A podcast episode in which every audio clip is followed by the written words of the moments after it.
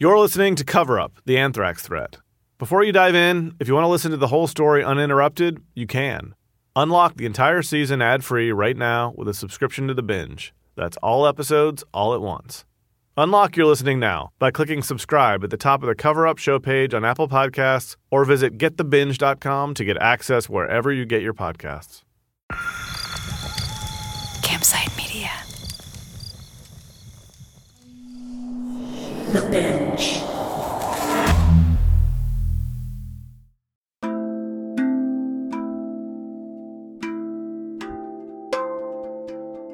In October 2001, a month after the September 11th attacks, a series of letters filled with a deadly powdered bacteria called anthrax landed on the desks of prominent journalists and politicians in New York City and Washington, D.C.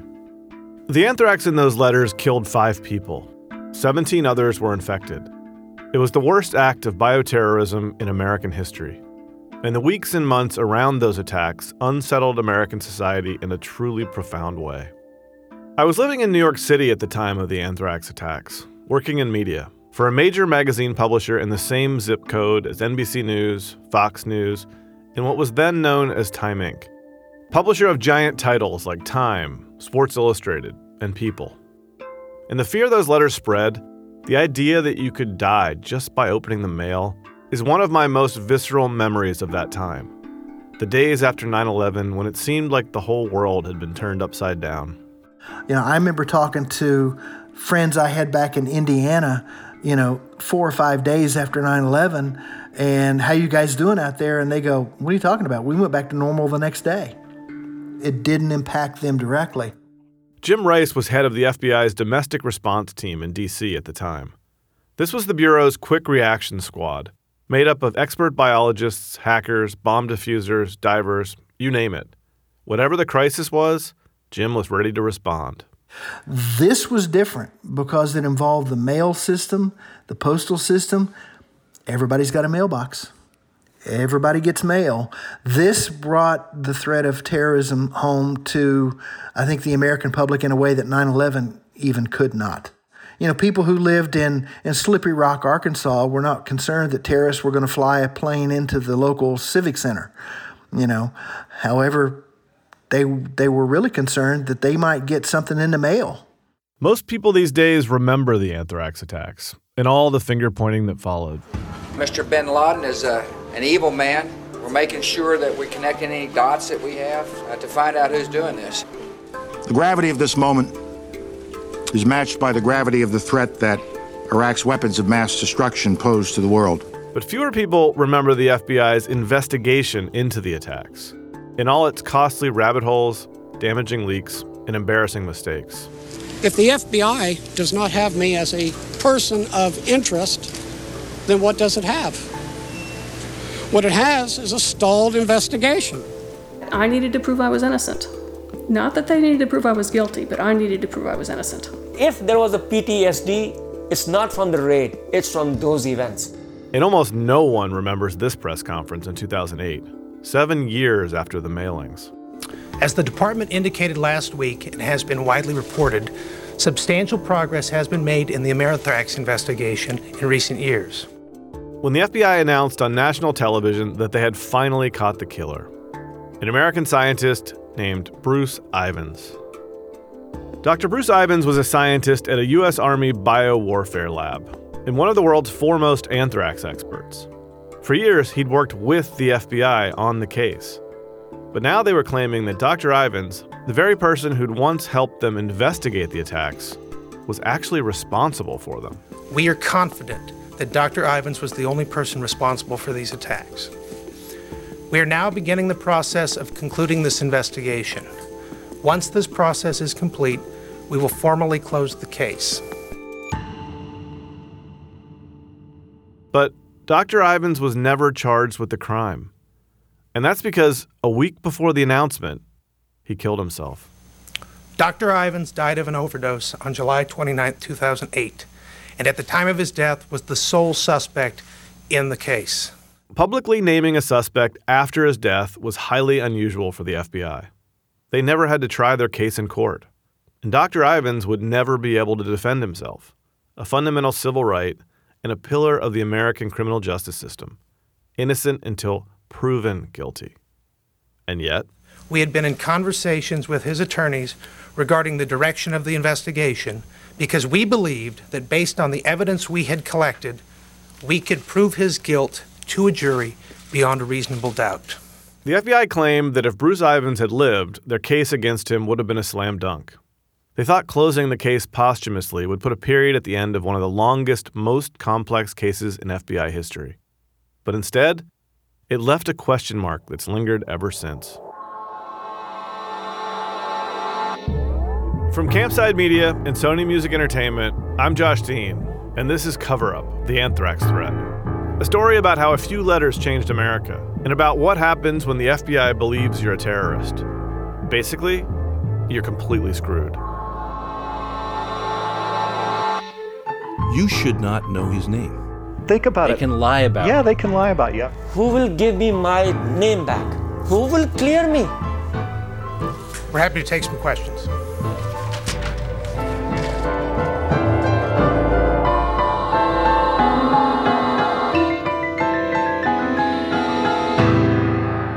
Episode 1 Scramble the Jets.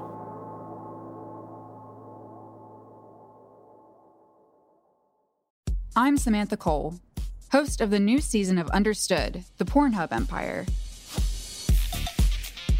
Over the course of four episodes, I'll tell you how a horny YouTube knockoff in Canada came to dominate the porn world, only to shatter their cheeky reputation in a massive scandal.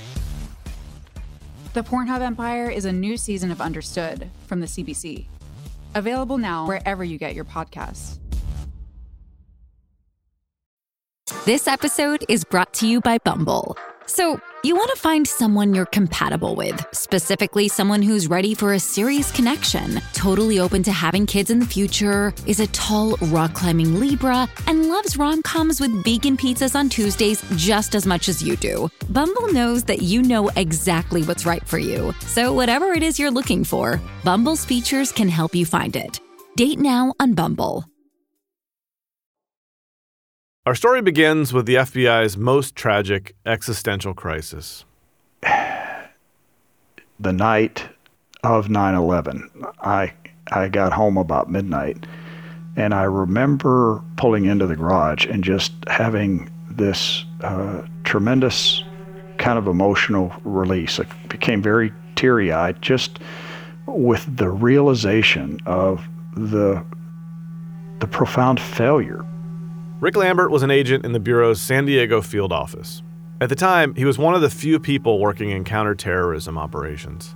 our job, our job number one was to protect the American people from terrorist attack. And we didn't do that. You know, the numbers weren't in yet, but I knew that thousands of people had, had perished. Um, you know, that, that I think that's the only time in my FBI career that uh, uh, just emotionally overcome to the point of being dysfunctional. I had to sit there for a few minutes to, to regain my composure. The FBI had just faced its most devastating failure. Its job was to keep Americans safe. And now, 3,000 people were dead. Buildings were burning in New York and D.C. This put the Bush administration's focus squarely on the FBI and its director, Robert Mueller, who'd only been on the job for a week when the towers were hit. I want to start by um, saying that the men and women of the FBI join the nation in expressing our deep sympathies for the victims of these horrific tragedies. Let me turn, if I could, for a moment to uh, the effort that we have undertaken at the FBI uh, to uh, investigate uh, these tragedies. For nearly a century, the FBI focused on mostly white collar and violent crime, like bank robberies, fraud, and homicides. Suddenly, pretty much overnight, the Bureau had a new priority. Thousands of agents across the country were reassigned to prevent one specific kind of crime terrorism. That's crazy, though, that everybody was diverted. That's one of our producers, Ben Robbins. Yeah, every single agent was they whatever cases they were working on, they stopped because we had hundreds of leads coming in to the office that had to be run out to determine is this really a threat? And it took every agent in the office to do that. If I'd known, I would have robbed a bank in October of 2001. You would have had a really good chance of getting away with it. You really would have. The biggest concern in the immediate aftermath of 9 11 was what's the next attack? What are they going to do next? But when the next attack came, it didn't look anything like we imagined. I was like, God, I'm a kid. I'm I'm psyched. I'm opening Tom Brokaw's mail. This is the coolest. Casey Chamberlain was fresh out of college, working at NBC Nightly News in New York. One of her jobs was opening the mail, so any letter addressed to news anchor Tom Brokaw went through Casey first. She was used to reading a lot of weird mail. You know, there are people that were like, God, your tie is so ugly. Or, why did you talk about this story? You're such an idiot. Or you're so amazing. Or you're, you know, there was like, they ran the, the, the gambit of like love, hate, everything. But there's weird mail, and then there's scary mail. About a week after 9 11, something came across Casey's desk that spooked her. I, you know, opened this letter that looked like it had been either written by a child or somebody who, you know, was very inept at writing. It was kind of a small envelope and it had this substance in it, which looked like it was a cross between brown sugar and sand and powder. I took the substance that was in it. I didn't even think, or I wasn't thinking um, what it might actually be in terms of being something super dangerous. And I shook it into the trash can. And it was really, really disturbing. Like, it's either something really just meant to instill fear or, you know, create that illusion, or it's really is something really dangerous. Not long after, Casey woke up with a fever and a cough. I could feel something literally running through my entire body, like top to bottom, all my veins. I felt like total crap. You know, my throat and my glands were huge. Like it was like I was a football player with no neck. And I thought, oh my God, what the hell is wrong with me? Casey called in sick. She saw two doctors, but neither one could diagnose what was wrong. So they sent her home. Around the same time, ER doctors in Florida were standing over a man who had the same symptoms, only he was in even worse shape. In a coma and on a ventilator, unable to breathe on his own. He was dying quickly, and doctors had no idea what was killing him.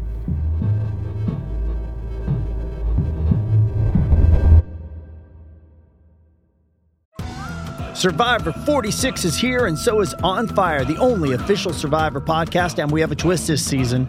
The winner of Survivor 45, Dee Valladares, will be joining us every week. We're going behind the scenes of the biggest moments, the how and the why things happen, and the strategy and analysis you can only get from someone like me, a Survivor winner. Listen to On Fire, the official Survivor podcast, wherever you get your podcast.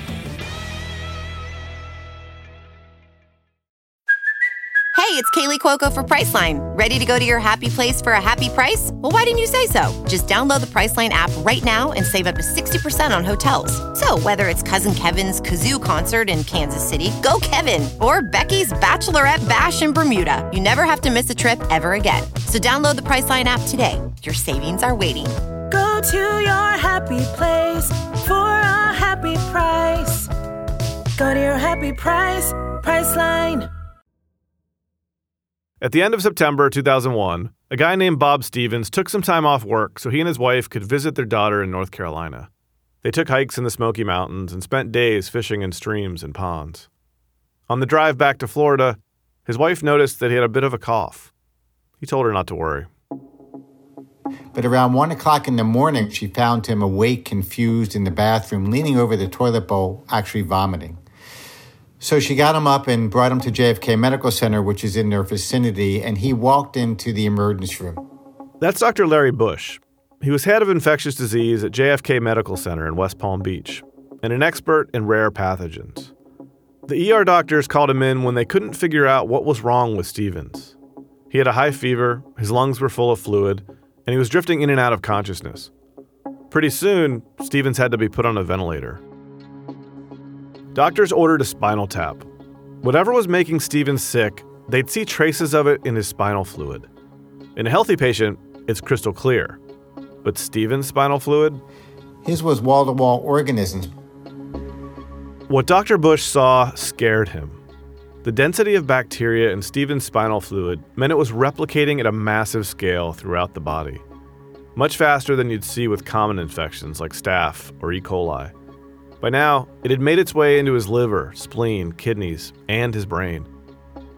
Under a microscope, the bacteria had a distinct rod shape.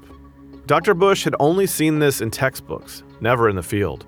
It was Bacillus anthracis, a tiny and terrifying little organism that most of us know by its more common name anthrax. If you get anthrax on the outside of your body, you get these ugly black lesions wherever it touches your skin. It's alarming, but it's almost always treatable. But if you inhale the stuff, you may as well start saying your goodbyes. Because by the time you even realize you're sick, it's probably too late. Your organs will shut down, your lymph nodes will swell up, and the lining of your brain fills with blood. There's almost nothing modern medicine can do for you. Dr. Bush immediately alerted public health officials. The next day, the Centers for Disease Control and Prevention, you know it as the CDC, sent investigators to determine exactly how Bob Stevens got infected. It didn't take long for the news to break. One Florida man is in the hospital with anthrax. They say the case is isolated and there's no evidence the illness is linked to terrorism. Anthrax bacteria are not spread from person to person. There are a few ways you can get infected with anthrax. The first is exposure to a natural source. Anthrax lives in the dirt and normally only infects animals like sheep and cattle. It rarely infects humans, but when it does, it's usually ranchers and leather tanners, people who come into contact with infected animals. The last case in Florida before Bob Stevens was back in the 1970s, when someone came back from Haiti with a drum made from an infected goat skin. There's another way to get anthrax that doesn't involve livestock or animal skins. And that's if the anthrax has been dried, purified, and packaged into a bioweapon, like a bomb packed with powder, a crop dusting airplane, or a sealed envelope. Anthrax had never been used as a bioweapon on U.S. soil, but it was a threat Americans were familiar with. In the 90s, the U.S. had gone to war against Iraq for the first time. There was evidence back then that Saddam Hussein had stockpiled anthrax weapons that he was prepared to use on American troops. It never happened, but the threat was in the news so much, for so long, that the word anthrax was basically seared into the minds of Americans back home. And since Bob Stevens was infected just weeks after the worst attack on American soil since Pearl Harbor, during a period of extreme paranoia when many Americans were sure additional attacks were imminent, the White House worried that the public would panic. So they had Tommy Thompson, the Secretary of Health and Human Services, hold a press conference. Good afternoon. Uh, the Centers for Disease Control has just confirmed the diagnosis of anthrax in a patient in a Florida hospital. Based on what we know at this point, it appears that it's an isolated case. I want to make sure that everybody understands that anthrax is not contagious. If it is caught early enough, it can be prevented and treated with antibiotics. Secretary, given what you know, is there uh, any reason to believe this is a result of terrorism? It appears that this is a, just an isolated case. There's no evidence of terrorism. Thank you. Thank you. Stevens was just a middle aged dad in Florida, not an obvious target for a bioweapon. But the FBI got on the case right away. There was no way the Bureau was going to let another potential terror attack go undetected. So they sent agents from the Miami field office to collect samples of Stevens' spinal fluid and sent those samples off to Paul Keim, a genetic scientist at the University of Arizona, by private jet. The next day, uh, I get this voice message. The sample is in the air. It'll be there like in four hours. it was like, whoa. Paul met the plane on the tarmac. And the stairway comes down, and this woman gets off, uh, kind of a blonde woman carrying a box. She comes down and uh, goes, Well, here's the anthrax. Paul needed to figure out what specific strain of anthrax was killing Bob Stevens. Even though Bacillus anthracis is considered a single species, there are hundreds of different genetic variants of it. If you can figure out what strain you're dealing with, it can tell you a lot about where it came from and the sort of damage it can do. The first step is to essentially generate a fingerprint of the sample. So Paul spent two full nights in the lab running assays and genomic tests until he had an ID. And once we get that, we take the fingerprint and go back into the computer and see if it matches anything. So we, we compared that pattern uh, from Stevens to the database, and it came up matching this laboratory strain called the Ames strain. And that was chilling. Ames, one of the deadliest strains scientists had ever seen. Derived from a cow that had died of anthrax in Texas in 1981, the Ames strain had been duplicated and shared between labs again and again over the last three decades, becoming a centerpiece of scientific and biodefense research into anthrax. Paul understood the implications immediately. Uh, if it had just been an odd natural strain out there, it would have been one thing. But when it came up to be one of the most widely used in the lab, uh, you know, all of our kind of suspicions that this was a terrorism attack were really reinforced. The Ames discovery undermined the possibility that Stevens had been exposed to anthrax by some natural source. It sure seemed like someone had intentionally targeted Stevens. But sadly, nothing about the Ames revelation could save him. On October 5th, 2001, four days after his wife noticed a cough, after his lymph system had carried the deadly bacteria throughout his body, causing massive internal bleeding, toxic shock, pneumonia, a coma, and nearly 35 hours of severe respiratory distress. It is truly with a saddened heart that I tell you that as of 4 p.m. this afternoon, uh, Mr. Robert Stevens, the individual who was afflicted uh, with anthrax, has passed away. The anthrax had so decimated Stevens' body that the autopsy would reveal his entire chest cavity was just one big pool of blood. Stevens' death really intensified the pressure. The FBI had only half the puzzle so far. They knew Stevens had been deliberately infected, but they still didn't know how until the CDC got another call. Later on that night, they get a call from Cedar Sinai Hospital, which is 60 miles south of us where Ernesto Blanco is hospitalized on a ventilator with a severe respiratory disease and multisystem failure. Turns out he's the mail delivering person at the AMI building. AMI, or American Media Incorporated, was the South Florida based publisher of the National Enquirer and a bunch of other famous tabloids. Stevens had worked for AMI as a photo editor in their headquarters outside Miami. He'd been there for years and was perhaps best known for the National Enquirer's famous cover photo of Elvis lying in his coffin. As soon as the CDC made the connection between Stevens and Ernesto Blanco, they shut down the AMI building and swabbed it from top to bottom. The mailroom, Blanco's mail cart, and Stevens' desk all tested red hot for anthrax. This much was clear. The anthrax had come through the mail. Except they couldn't find the letter that carried the spores. Mail is a big deal for AMI. With headlines like Clinton's love child and JFK crash cover up, it's only natural that readers are going to write and write and write. In fact, AMI got so much mail that the building had its own zip code 33464. And to keep people from dumpster diving in their parking lot, AMI incinerated its mail, which meant there were no trash bags for investigators to dig through. In other words, it was too late. The FBI had no chance of recovering the letter that presumably killed Bob Stevens. Eventually, everything in the AMI building would be destroyed out of fear of contamination lunchboxes, flowers, family photos, even the original print of Elvis in his casket, valued at more than a million dollars. Ernesto Blanco recovered after three weeks in the hospital, but he couldn't offer any additional clues for investigators. It seemed like Blanco was collateral damage, Inhaling anthrax was simply an occupational hazard of working in the mailroom. So the FBI was still baffled. Why would someone send anthrax to a tabloid photo editor like Bob Stevens?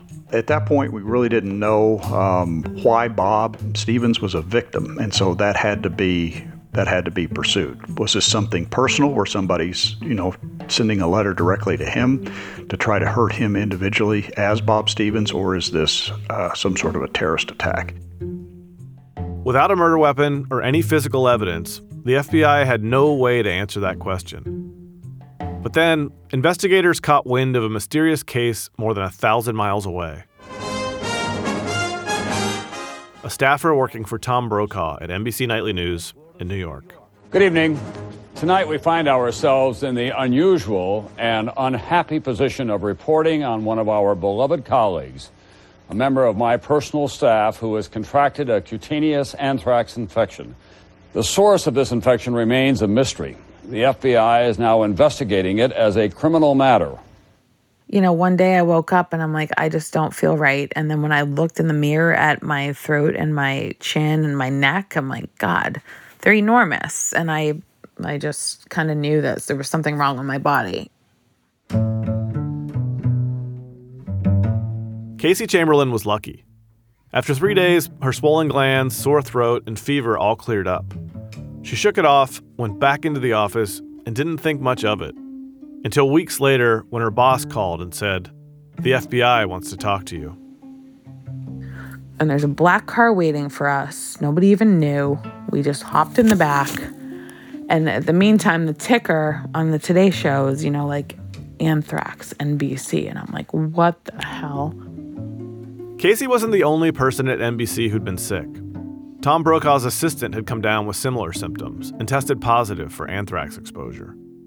So when the FBI heard about Casey, they brought her in for questioning on the hunch that there might be a connection. They asked if she'd gone camping recently or visited a farm, or if there was any way she might have been exposed to anthrax. It was scary. They weren't purposely accusatory, obviously, but you know, they're agents. Their job is to let me just bang this out and get this person to talk and figure this out. So yeah, I did I feel like I had done something wrong? Yes, but I don't think that was their intention. Casey had no idea what to say. Then she remembered the letter that had come across her desk weeks earlier.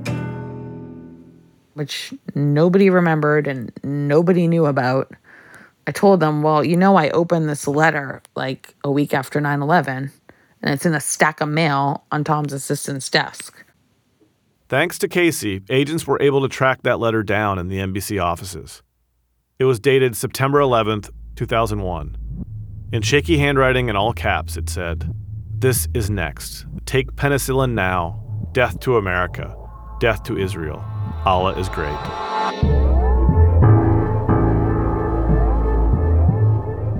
Just days after NBC employees were infected, workers at CBS and the New York Post were also diagnosed with anthrax. The whole country, and especially the media, was on alert. Dan Rather went on David Letterman's late night show and broke down in tears. The New York Post ran one of its infamous tabloid covers a picture of the editorial assistant who opened the anthrax letter, holding up her infected middle finger. The headline was, Anthrax This. With the entire nation still reeling from September 11th, New York was under attack again. And if history was going to repeat itself, Washington, D.C. could be next. This season on Cover Up, the anthrax threat. They tell us, oh, you're heroes. You're heroes. No. A hero walks down the street, sees a burning building, and says, I have a choice. Let me run in there and save that child that's looking out the window. That's what a hero does. But what they did, they put us in the building that was on fire and said, You guys are heroes. You know? And a hero has a choice. They didn't give us a choice. Unlock all episodes of Cover Up the Anthrax Threat ad free right now by subscribing to the Binge podcast channel. Not only will you immediately unlock all episodes of the show, but you'll get binge access to an entire network of other great true crime and investigative podcasts, all ad free. Plus, on the first of every month, subscribers get a binge drop of a brand new series. That's all episodes, all at once. Unlock your listening now by clicking subscribe at the top of the Cover Up show page on Apple Podcasts or visit getthebinge.com to get access wherever you get your podcasts.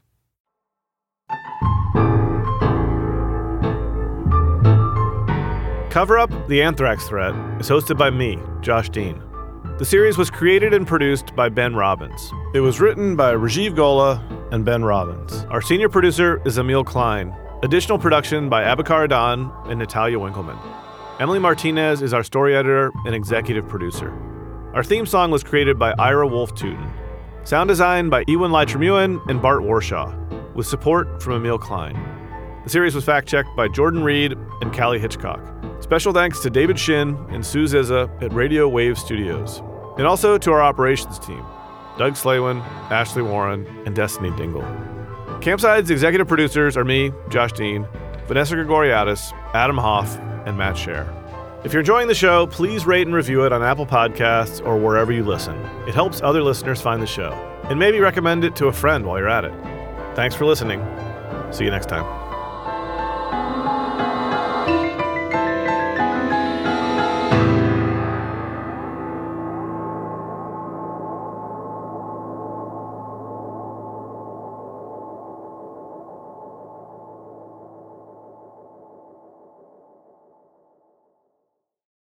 Year, one thing is always predictable postage costs go up. Stamps.com gives you crazy discounts of up to 89% off USPS and UPS services, so your business will barely notice the change. Stamps.com has been indispensable for over 1 million businesses just like yours. It's like your own personal post office. No lines, no traffic, no waiting. Sign up with promo code PROGRAM for a four week trial plus free postage and a free digital scale. No long term commitments or contracts. That's Stamps.com code PROGRAM.